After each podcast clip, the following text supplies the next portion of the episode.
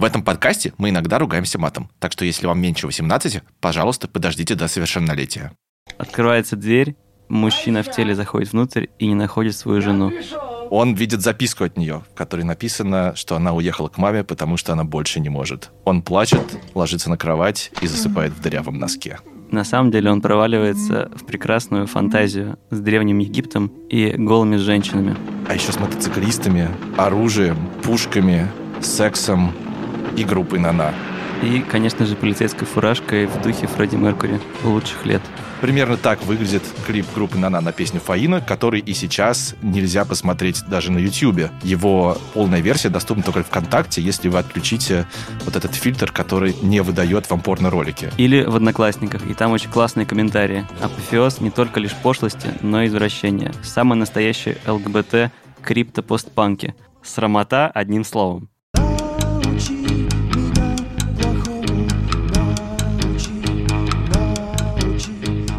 Всем привет, меня зовут Андрей Клинк, я музыкальный журналист и редактор ИМИ журнала. Мне 24 года, и песни «Привет, Андрей», слава богу, меня доставали только в детстве. Привет, меня зовут Шурик Горбачев, мне 36 лет, я редактор, журналист, сценарист, и я узнал, кто такие биониклы только в этом году.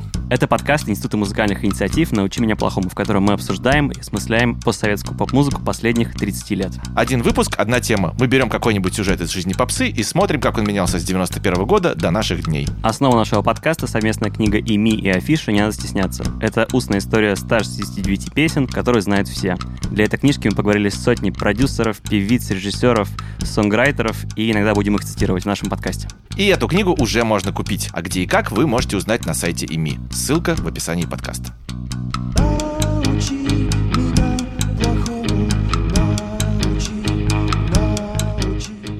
И тема нашего первого выпуска — стыд. Мы хотим поговорить о том, почему, собственно, поп-музыка считается чем-то таким неприличным, низким, почему ее часто стесняются и называют попсой. А еще о том, что этот стыд вызывало и чем он был обусловлен в разные времена и эпохи. Давайте, наверное, начнем с личного опыта. Вот, Андрей, помнишь ли ты, как ты впервые столкнулся с миром поп-музыки, и как ты понял, что это что-то стыдное, если ты вообще это понял? Три дня назад я вспомнил это. Короче говоря, это был отель. По-моему, Египет или Турция точно было мини-диско. И после него мы пошли с родителями на концерт. Я сейчас должен сразу тебя прервать и сказать, что я первый раз побывал за границей, когда мне было как тебе лет примерно. Так что наша поколенческая разница чувствуется уже здесь. Это был, мне кажется, 2002 год, я могу ошибаться. Короче говоря, мы уселись на пластмассовые стулья, вокруг песок и очень импровизированно сделанная сцена.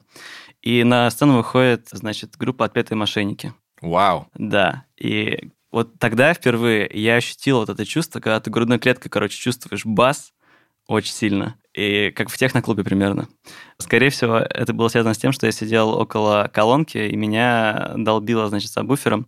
Ну, короче говоря, я дико впечатлился выступлением. Мне кажется, вообще был мой первый концерт в жизни. А это был какой-то знак их падения, что они выступали в каком-то отеле, как бы в Египте? Я не знаю. Э, во-первых, во-вторых, вопрос, выступали они под фотограмму, или ты не помнишь Я не помню этого. Я помню только, что шоу было классно, и что это меня захватило. И мне кажется, самое главное впечатление уже было после, когда мы, короче, с ними улетали в один день.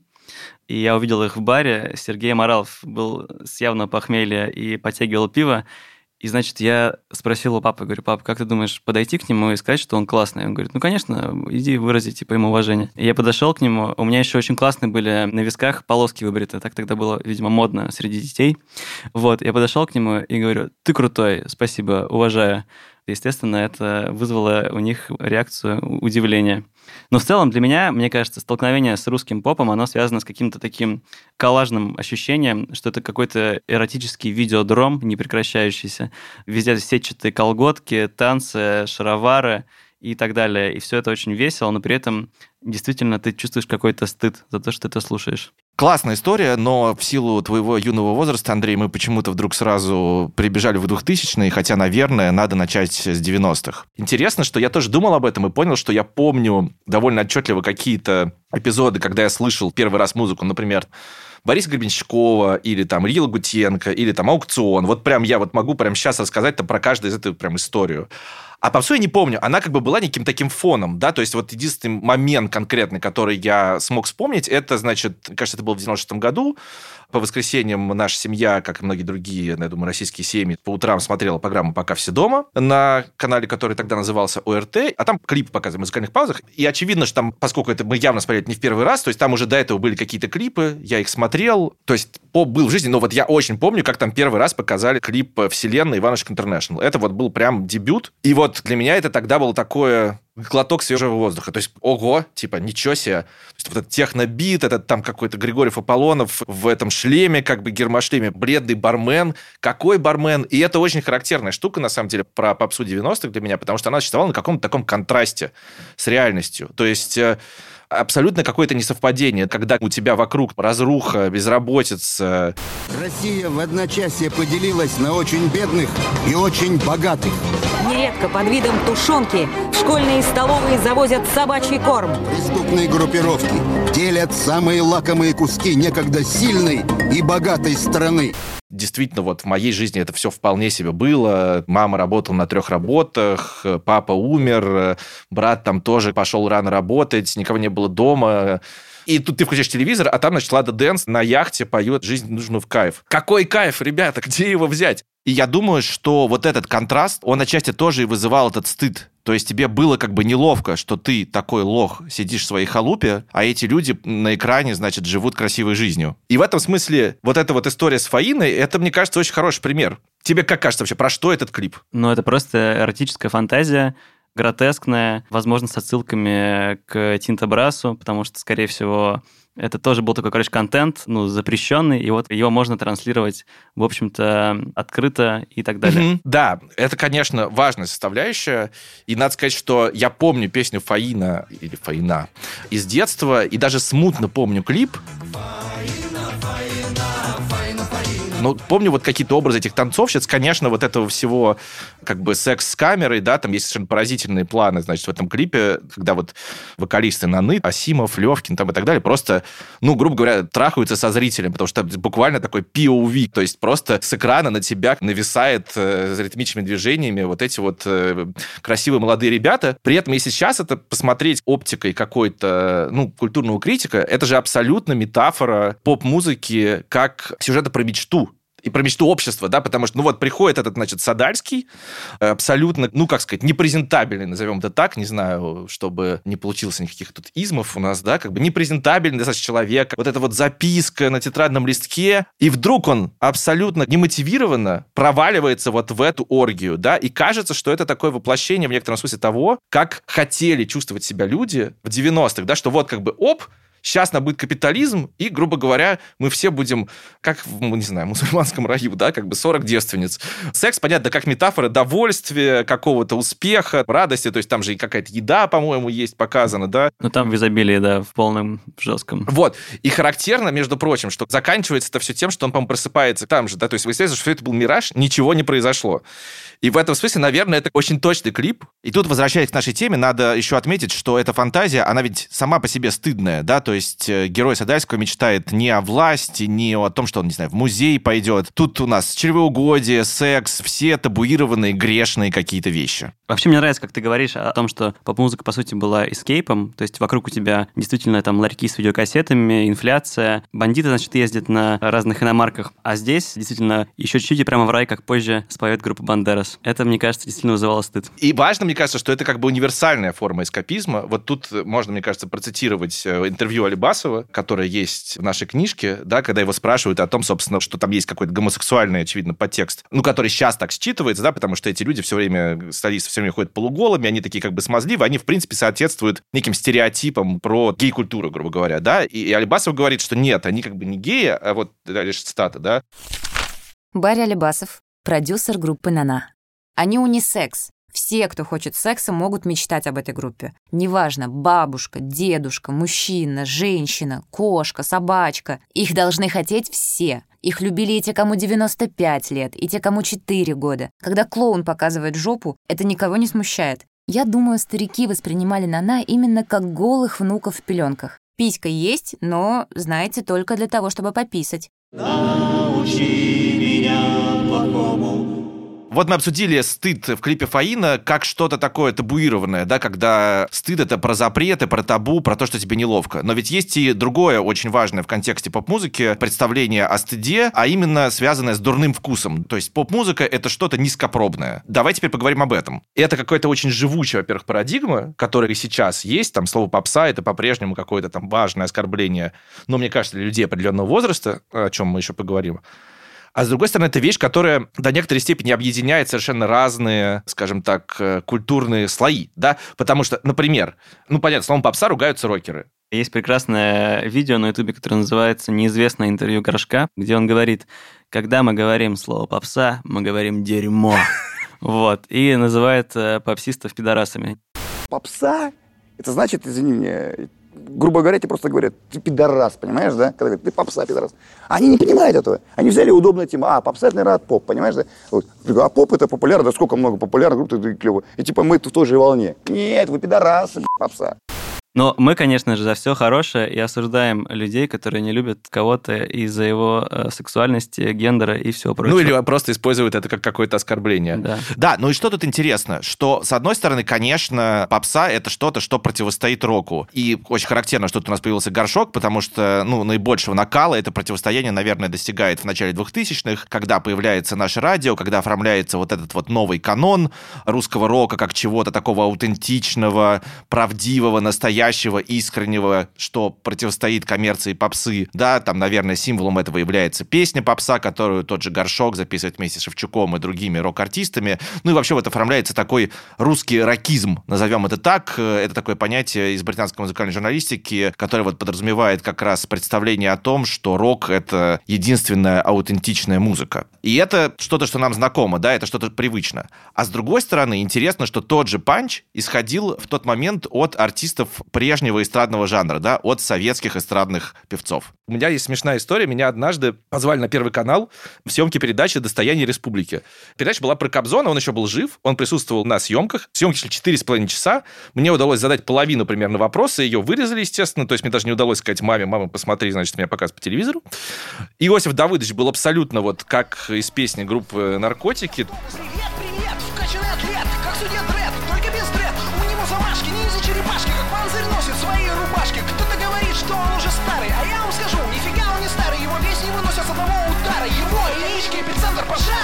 То есть не дрогнул ни мускул за 4,5 часа на его лице, как бы я совершенно полностью охренел, думаю, когда уже выпускайте меня отсюда, значит. А там повторяются номера, вот эти все аплодисменты искусственные, ну, то есть, в смысле, люди сидят, которым платят, им говорят, аплодируйте так, аплодируйте. Единственный раз, насколько я помню, как мне это запомнилось, когда у Кобзона реально прорвалось что-то человеческое, это было, что он вдруг почему-то начал говорить про новое поколение эстрадников, говорит, и буквально начал хаять песню «18 мне уже», группа «Руки вверх». Это был уже 13-й год, то есть песне 15 лет. Она уже сама классика, в принципе, да, и это довольно удивительный момент, что вот в этом презрении, да, к попсе, вот как именно новому чему-то явлению, да, объединяются люди, которые вообще по разные стороны баррикад во всем остальном, там, включая политику и так далее. Собственно, в догонку Кобзону хочется чуть побольше рассказать про Сергея Жукова из «Руки вверх» и его творческий метод. В нашей книжке есть интервью о том, как они писали песни, и они называли их нарочито колхозными. То есть, чем хуже ты делаешь музыку, тем оно лучше. Кроме каравана охуительных историй про продюсеров, бандитов, бедноту и так далее, там есть очень трогательный момент, связанный, собственно, с тамбуром поезда, местом, где появилась песня «18 мне уже». Цитируем Сергея. Сергей Жуков, лидер группы «Руки вверх». «18 мне уже я написал в тамбуре, выйдя в поезде покурить. Стоял и думал, везде уже сомнительная рифма. Но, в принципе, ничего. Зато какая зацепка пикантная. Вернулся в купе и говорю, «Лёх, как тебе? Целуй меня везде, 18 мне уже». Он говорит, «Кошмар, пошлость». «Ну, значит, будет хит», — подумал я. Так и вышло. Насколько я могу судить, я погуглил, бегло, не нашел, к сожалению, никаких научных работ. Исследовать, э, мне кажется, ждется его тема попсы и появление этого термина. Насколько, судя по всему, это появилось как раз в перестройку. То есть это смешно. То есть вот как раз это поколение поп-музыки новое, которое делало довольно острые, яркие, новые вещи. Именно оно сразу и называлось попсой. Вот эти, ну, там, начиная, видимо, с перестройки, да, с э, всех вот этих вот э, синтепоповых дел, там, электроклуб, э, форум, все что угодно.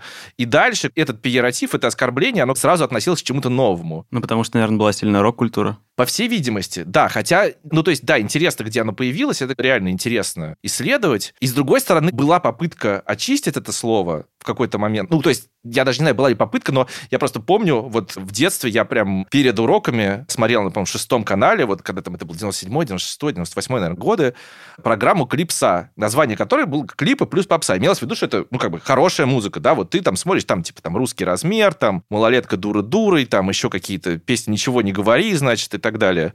А вот как вот люди твоего поколения, Андрей, скажи, пожалуйста, они используют вообще слово «попса»? Вот как бы ты в разговоре, вот, там, не знаю, в том же баре «Ровестик», насколько это вообще какое-то употребляемое словечко? Не, мне кажется, что это даже какая-то архаика. Вообще, я не знаю, мне кажется, только я слышу это в виниловых магазинах, где работают старые дядечки. Вот. Это очень классно. Что они говорят, вот есть поп-рок, а это попса. И я такой, окей. Вот мне тоже кажется, что... И это интересно, и к этому мы, наверное, вернемся в конце, что это слово абсолютно вышло из употребления, да, что новое поколение, для него нет этого пиератива. То есть даже когда ты говоришь, что там нана это попса, при этом тебе не кажется, что человек, который кайфует от наны, это какой-то плохой человек, условно говоря, или с ним не надо иметь ничего общего. Шурика, для себя вот попса это что значит вообще? Я сознательно старался не использовать это слово в книжке или использовать только в кавычках, именно потому, что для меня это, конечно, ну, действительно какое-то оскорбление. Я думал о том, откуда берется вот этот вот стыд популярного, да, стыд попсы. Возможно, я не прав, но мне кажется, что, например, там в каких-то, не знаю, Британии этого нет, да, как бы я вспомнил вот Лондонскую Олимпиаду, где рядом Spice Girls и Beatles, и Kings, и Led Zeppelin, там, не помню, были ли там Led Zeppelin, ну, кто угодно, да, то есть абсолютно поп-музыка вот в таком, ну, вот там продюсерская поп-группа, специально собранная в одном ряду с авторами, композиторами, значит, с гитарами и так далее. Никто как бы этого, да, не надо стесняться, как поет Иван Дорн, как называется наша книжка. Здесь почему-то этого ряда нет, и мне кажется, что это отчасти про общность, потому что поп-музыка, она по определению претендует на некую тотальность. Она хочет быть всеобщей и является всеобщей. А кажется, что в России как бы есть некие проблемы с тем, чтобы быть со своим народом, так сказать, да, с тем, чтобы признать, что вот я там такой же, как эти люди, которые песню про коня там поют в автобусе или танцуют под фаину. И мне кажется, что в 90-е на самом деле это, может быть, особенно остро было и в каком-то смысле интригующе, потому что тогда еще было непонятно, что это за общность. Потому что что происходит как бы в 90-е? Была общность советский народ. Там про нее что-то было понятно. Советский Союз разрушился, появилась Россия. Россия — это не русские. У русских какая-то совсем другая коннотация. Мы, по сути, мы очень много думали, как назвать книжку, да, что русских песен это сразу немножко как какие-то зигующие обертона, значит, да, да. появляются. Империя. Да, да, да, что-то имперское такое, что-то очень национально-националистическое. А россиян просто вот они создаются с нуля. И как бы в 90-х, по сути, одним из инструментов создания этой общности является это как бы попса. Но получается эта общность довольно странной, и поэтому за нее немножко неловко. Научи Поскольку в нашем подкасте мы мыслим э, постсоветскую поп-музыку десятилетиями, да, то нам самое время отправиться в нулевые. И вот у меня есть стойкое ощущение, что в нулевые продюсеры, музыканты как будто перестали стараться, как будто перестали делать модный продакшн, и, собственно, вот эта колхозность, о которой говорил Жуков ранее, она восторжествовала. Просто стало стыдно за то, что ты слышишь. Ну подожди, ведь был, например, русский R&B, вполне такая модная какая-то история.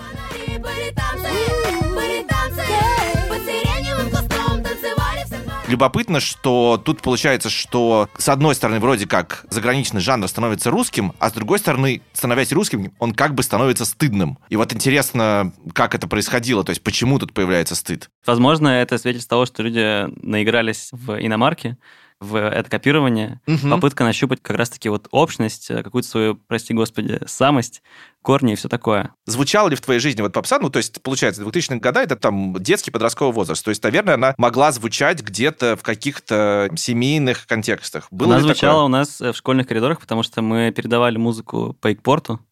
И, например, у тебя было ограниченное количество памяти на телефоне. Я знал, что такое аэропорт, только недавно. Нет, но, но, честно говоря, никогда в жизни не передавал музыку Короче говоря, это была целая культура, и, условно говоря, ты приходишь к сыну маминой подруги, скачиваешь какой-то модный трек, идешь, слушаешь его по школьному коридору, все заинтересованы, подходят к тебе, и ты его передаешь. И очень часто действительно звучала Бьянка, я помню.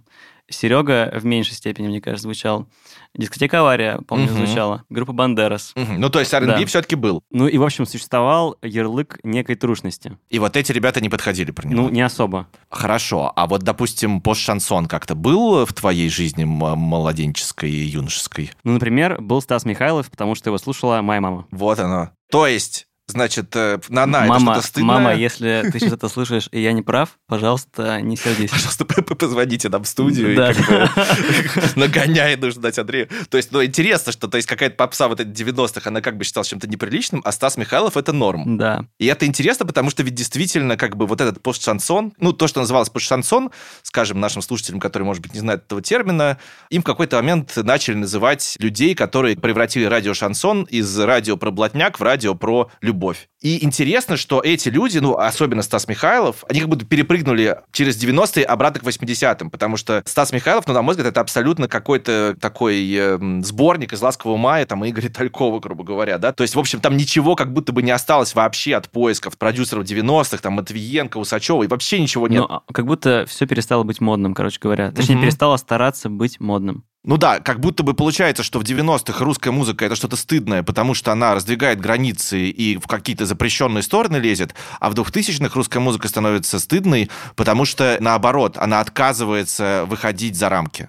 И действительно, Стас Михайлов стал таким символом, потому что, ну, это действительно очень консервативная музыка во всех отношениях. Причем, значит, я был на концерте Стаса Михайлова.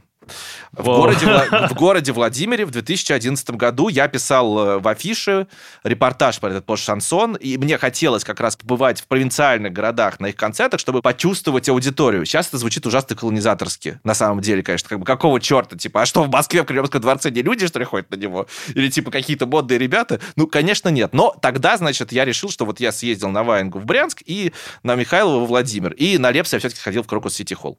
Интересно еще, что сейчас, как вот я обнаружил, как это разыскивая эти тексты, что подряд было два номера. Вот в одном был номер текст про пост шансон, а в следующем или в предыдущем, я не помню, но это не суть, был, значит, манифест про Муджуса, который выпустил альбом Downshifting. И тогда это абсолютно ощущалось, как вот эти две России, которые чуть ранее или где-то в этом районе ровно Юра Сапрыкин написал колонку про Россию айфона и Россию шансона. Там, конечно, была какая-то более сложная конструкция, и не имелось в виду, что они должны враждовать, но это абсолютно так Ну, ощущалось. понятно, да, как полюса, скажем так. Да, что вот Mujuice это Россия айфона, и мы в ней, хотим быть в ней, как бы, да, стремимся в нее, хотим, чтобы все были в России айфона, да, а значит, Стас Михайлов это Россия шансона, и надо сказать, что если там у Лепса и у Ваенги действительно, ну, как бы там было что тоже зацепиться, там были какие-то живые вещи, то Михайлов меня действительно ужаснул этот концерт. Значит, я вот дальше сейчас лучше зачитаю просто свой текст, потому что как бы я плохо помню, а тут довольно такое описание, ну, не, не скажу, что это великая литература, да, но во всяком случае понятная фактура. Значит, Михайлов общается со слушательницами на «ты».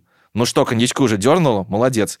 Михайлов вызывает на сцену делегатов республики и предлагает им исполнить песню за него. Михайлов выходит в зал, запускает на большом экране караоке и сует микрофон в рот всем желающим. В качестве видеосопровождения концерту Михайлова показывают самого Михайлова, а также нарезки, где Солженицын соседствует с Олимпийским Мишкой, а Эйзенштейн с картиной Глазунова «Вечная Россия». И это, на самом деле, был тот момент, который меня больше всего породил, и это ровно про то, что Михайлов консервативный певец. Это, ну, как бы я еще и слушал, к сожалению, альбомы Михайлова, готовясь написать этот текст.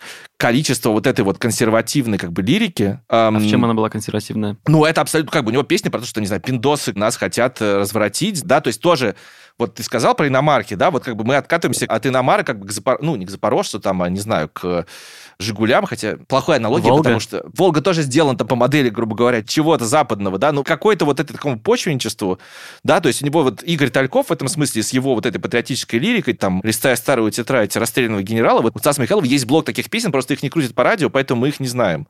И это, конечно, выглядело как какое-то, ну, прямо скажем, зло. И, в общем, сейчас кажется, что это достаточно плохая музыка. Я не стану там своему младенцу петь песню «Все для тебя» в качестве колыбельной, а вот песню, значит, Иванушек «Колечко, колечко, кольцо» исполнял, например. Очень, А, очень мило. Спасибо. Я просто представила. Да, да, я вот вчера как раз решил исполнить. Вот, но интересно на самом деле, что при этом, когда вдумываешься в это сейчас, это тот случай, когда как будто бы этот стыд, он, ну, в общем, до сих пор кажется обоснованным. Ну, просто мне кажется, что песни-то его, они же не для младенцев, они для женщин с разбитым сердцем. Да, они для одиноких. женщин, да. Да. И То- это удивительно, да, как он да. попал в свою таргет-аудиторию, да. Там есть еще прекрасный небольшой пассаж про Михайлова, Про песню «Запретная любовь», о которой рассказывает один из ее продюсеров, которая для него была написана. Да, и я, собственно, это интервью и брал. Продюсера зовут Леонид Гудкин, и песня Стаса Михайлова «Любовь запретная», она, собственно, была записана к телесериалу, который называется «Последний янычар». Его я не видел, но название, конечно, впечатляет. Собственно, Леонид Гудкин — это такой музыкант и продюсер, участник группы «Автограф». И он очень много работал и жил в Америке. И однажды к нему пришли как бы заказом, да, вот спродюсировать песню Стаса Михайлова для этого телесериала. По его словам, они сделали классный продакшн, такой очень трогательный и все прочее. Но в студию пришел Михайлов, и, по словам Гудкина, убрал все музыкантские изыски. Конечно, эту фразу Гудкин говорил сквозь такой добрый смех, но в том числе это очень, мне кажется, такая история показательная. И самое главное, что Михайлов обосновал это тем, что он знает, что нужно его аудитории. То есть он им сказал, чуваки, я знаю свою аудиторию, это одинокие женщины, я знаю, какой им нужен саунд и все прочее. Заканчивая эту историю, опять же, надо отдать должное по шансону, потому что, конечно, это в значительной степени воспринимается как что-то, еще раз повторю слово, консервативное, замшелое, банальное, но при этом они тоже в значительной степени меняли поп-музыку, хотя бы в том смысле, что они начали там играть живьем, да, там у всех этих людей, у Шлепса тем более, да у всех, на самом деле, у них большая живая группа на сцене, это настоящий концерт, да, и это шло против тенденций 90-х, когда, ну, там, от отсутствия денег зачастую или от отсутствия денег у промоутеров, которые не готовы были там платить за привоз живой группы, люди просто пели под фонограмму, под плюс, под минус, это дико критиковалось, и в некотором смысле это тоже была такая,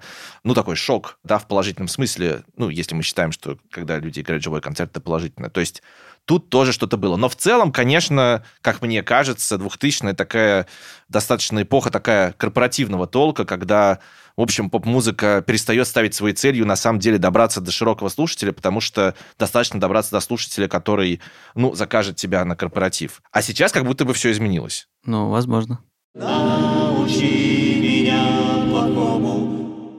Хорошо, но вот мы видим сейчас, что опять опять будоражит, да, вот этот лейтмотив нашего сегодняшнего разговора, это вот будоражение. Как это можно объяснить? Почему как бы поп-музыка опять стала вызывать э, шок? Почему она стала бесить людей?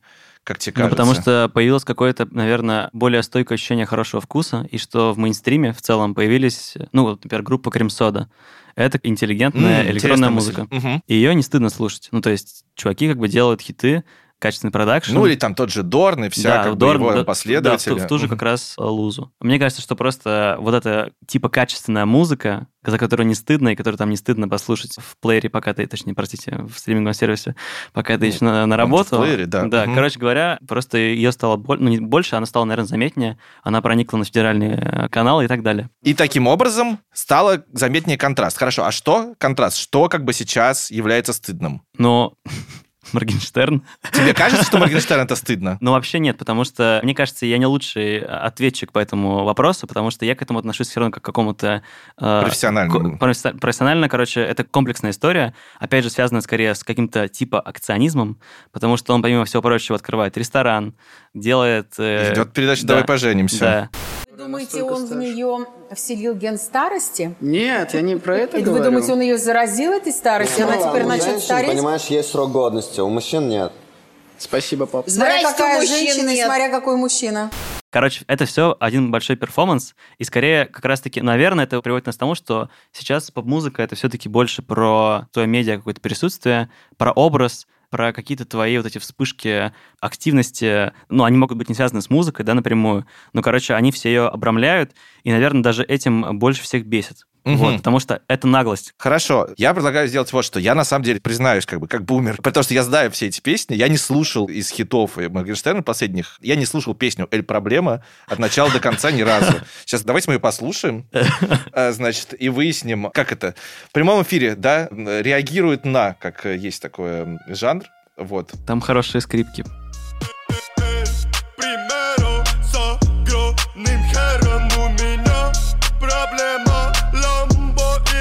Я это послушал, и на самом деле, я вот согласен с тем, что ты сказал. Если вынуть из этого всю публичную персону Моргенштерна, пердеж, провокации, татухи, вот это его развязанное поведение какое-то, вот это вот культ денег, который, мне кажется, во многом является игрой, да, как Да-да, вообще да. это игровой очень проект, потому что это человек, который изначально сделал себя в том, что пародировал как бы рэперов.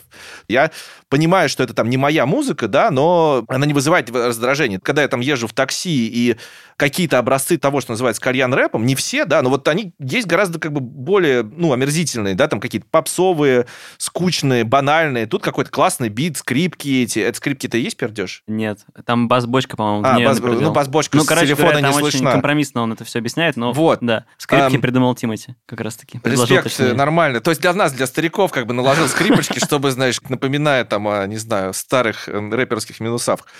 И мне, на самом деле, близко эта точка зрения, которую не я придумал, там, писал кто-то об этом, да, что Моргенштерн это такой современный панк, поп-панк, не в смысле поп-панк, как Blink 182, да, скорее панк-поп, назовем это так, да, который специально работает на этом жесте, очень вызывающе, провокационно, потому что на самом деле вот людям, которые, вот сейчасшним подросткам, школьникам, которых принято считать жертвами там Моргенштерна, да, или какими-то людьми, которых вот э, они слушают там про секс и наркотики, и деньги, ужас какой, им же нужно чем-то как бы раздражать своих родителей, потому что невозможно, как бы, да, сейчас там, ну, понятно, что современные родители, они там, не знаю, ну, как бы, Radiohead, ништяк там, э, не знаю, что там. э, Группа э, Кен. Группа Кен, Джей Зи. Ну, то есть, понятно, что не все родители, конечно, такие, но понятно, что сейчас гораздо более, как бы... Но есть, да, вот эти альтернативы, ну, даже в поп-музыке есть Да, альтернативы. и даже в поп-музыке, да, хорошо, там Более не, безобидные не, не, конечно, не Radiohead, но, может быть, ну, там, та же Лобода или что. И Моргенштерн, ну, в смысле, ну, надо, как бы, он дает вот эту вот агрессию, да, он дает вот это вот... Но он встряхивает. он встряхивает, да. встряхивает. И это в этом смысле по-своему круто. Да, И мне, мне- интересно- мне еще кажется, что здесь Мгм. э, важно вот эта позиция, что это, в принципе, и, например, группа «Раса», с песней. «Пчеловод» об этом говорит в том же там, ну, в, ин- в интервью для книжки, и там Моргенштерн, что они все делают на отъебись, Мгм. или, ну, они могут не стараться, у них могут получаться случайно песни и так далее, но их как бы это не волнует. Короче говоря, это вот этот культ, ну, какого-то нарочитого отсутствия стараний, вложенных сил, просто потому что по приколу. И это, возможно, тоже раздражает. Да, и, конечно, это Что раздражает, ты потому что делаешь это... по приколу, но у тебя все получается очень классно, очень богато. Да, конечно, это раздражает, но любопытно, на самом деле, что вот это вот отстраивание подростковое... Понятно, что, опять же, наверное, там, конечно, есть подростки, которые, не знаю, слушают грандкор и этим бесят своих ро- родителей, безусловно. Но понятно, что Моргенштерн довольно массовая история, и что это отстраивание, оно происходит именно через поп-музыку, да, не через рок, который вот, типа, осмысленный, там, рок, значит, как судьба, там... Короче говоря, что это отстраивание происходит в пространстве поп-музыки, потому что стыд- как бы нет никакого стыда, да, в том, чтобы сказать, типа, ну, Моргенштерн, там, круто. Можно поставить в ровеснике том же Моргенштерна. Это, да, это будет ирония какая-то, но в то же время люди будут колбасить совершенно искренне, и никто не будет говорить, там, диджей, ты что, хуел, там, типа, давай, пошел отсюда, типа... э, Ну не да, но в этом, короче, есть, ну, ты упомянул бар «Ровесник», это очень любимая молодыми людьми, молодыми, в смысле, которые только что закончили школу, и можно употреблять алкоголь. Там примерно такая, короче, возрастная... В э, наше время школу заканчивали в 16 лет, еще ничего нельзя было. Это сейчас 18 лет заканчивают. Короче говоря, в общем, да, там тусуются очень молодые люди, я себя там чувствую супер старым, вообще ничего не понимаю практически. Вот. Я, я там играл диджей-сеты. Но тоже так себя чувствовал примерно, да. Вот. И, короче говоря, там действительно ты поставишь какой-нибудь тикток поп или Моргенштерна или песню «Пчеловод» э, группы «Раса», Ты пчела, я пчеловод,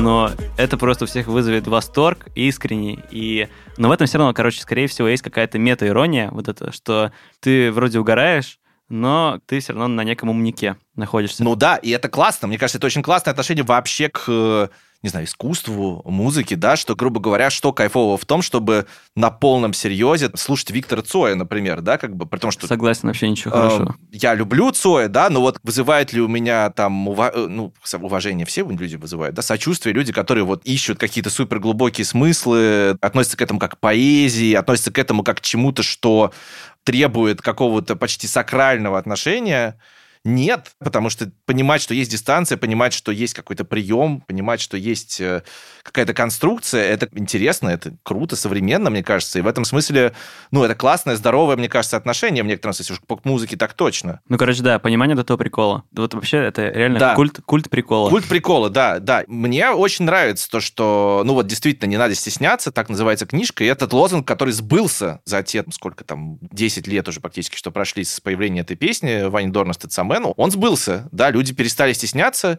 и каких-то других людей довольно сильно раздражает, но, возможно, это дает чуть больше свободы на самом деле. Научи меня плохому. У меня, кстати, был к тебе вопрос, поскольку я зумер и э, говорю с бумером. Да. У меня был такой вопрос. Вот при всей вот этой, значит, в 90-е хлынувшей свободе, сумасшедшему сексу и, казалось бы, вот что сейчас прорвет и можно будет э, петь о чем угодно. Почему сейчас уже как бы людей все это видевших, то есть условно родителей, Мгм. детей, которые слушают Моргенштерна и так далее, почему их шокируют вот эти вот задницы э, в клипах Моргенштерна и, в принципе, предмет секса, наркотиков, алкоголя в его текстах? Но мне кажется, на самом деле тут двойной ответ. Один, он действительно вот про сворачивание, про политическую историю. Ну, как ни крути, там, как ни дистанцируйся от этого, как ни живи там в интернете и так далее, все равно есть какой-то общий дискурс э, государственный, консервативно-духовно скрепный. Последние там сколько-то лет э, Россия пытается презентовать себя там миру и внутри себя тоже как страну, которая соблюдает хранит традиционные ценности, является оплотом духовности, все такое прочее. Ну, конечно, это как бы благодатная очень почва, во-первых, для там условного Моргенштерна и конкретного. Ну, а с другой стороны, поскольку все равно есть такой фон, на этом фоне это, конечно же, выглядит как некий скандал. Неизбежно. А другой ответ, он на самом деле гораздо более прозаический и вечный, который заключается в том, что циклы вот эти вот культурные, они несмотря на то, что 21 век, интернет, э, поколение, все не меняется. Все равно люди в массе своей взрослее становятся более консервативными, и они скорее всего, те люди, которые в 90-е, им было 15 лет, и им казалось, что абсолютно нормально в 15 лет слушать песню этим вечером на рейве про подругу, не забыв, э, покупаешь в автомате для себя презерватив, да, и вот это все. Сейчас им кажется, что их детям не надо это слушать, потому что они выросли, и у них какой-то стал более консервативный вкус или что-то. Ну, то есть это вечный цикл, точно так же, как э, поклонники советской эстрады, там, Льва Лещенко, Абадзинского и Кобзона не принимали «Руки вверх», так теперь поклонники «Руки вверх» могут не принимать Cold Cloud какого-нибудь, хотя он вырос из этих «Руки вверх» в прямом смысле. То есть это просто вечный цикл, который, по всей видимости, будет продолжаться. Я все-таки пока еще не бумер, но, возможно, через 10 лет. В этом смысле я даже жду этого по-своему. Я вот думал, что вот у меня вырастет ребенок. И, наверное, я тоже буду как бы немножко охреневать с того, что мой сын будет слушать через 10 лет, и я с большим нетерпением, на самом деле, этого жду. И мне кажется, это неизбежно, потому что для попсы, на самом деле, такой модус выживания, она должна быть, как бы всегда, немножко чересчур, через край, потому что и хочется, и колется. Да? Потому что если не колется, то уже не очень интересно. Вы слушали «Научи меня плохому» подкаст Института музыкальных инициатив о смыслах постсоветской поп-музыки. Покупайте книгу «Не надо стесняться». Как вы уже поняли по цитатам, она еще веселее и интереснее, чем наш подкаст. Где купить книжку, можно узнать на сайте ИМИ. Ссылка будет в описании подкаста. Наш подкаст выходит на всех платформах, и если вам нравится то, что вы слышите, пожалуйста, подписывайтесь, ставьте ему оценки, пишите отзывы, рассказывайте друзьям и все такое прочее. В следующем выпуске мы поговорим о том, как на российской эстраде менялись поколения и как молодежь наводила свои порядки в поп-музыке. Спасибо группе СБПЧ за название нашего подкаста и прекрасный джингл. Спасибо Айгель Гайсина из группы Айгел. Именно ее голос озвучивает статы, которые вы слышите в подкасте. Наш подкаст записан в студии «Подкастерская». Продюсерка выпуска Надина Бородина, редактор Лев Пикалев, звукорежиссеры Андрей Шаманов и Дмитрий Пшеничный. Спасибо им всем. И хорош стесняться.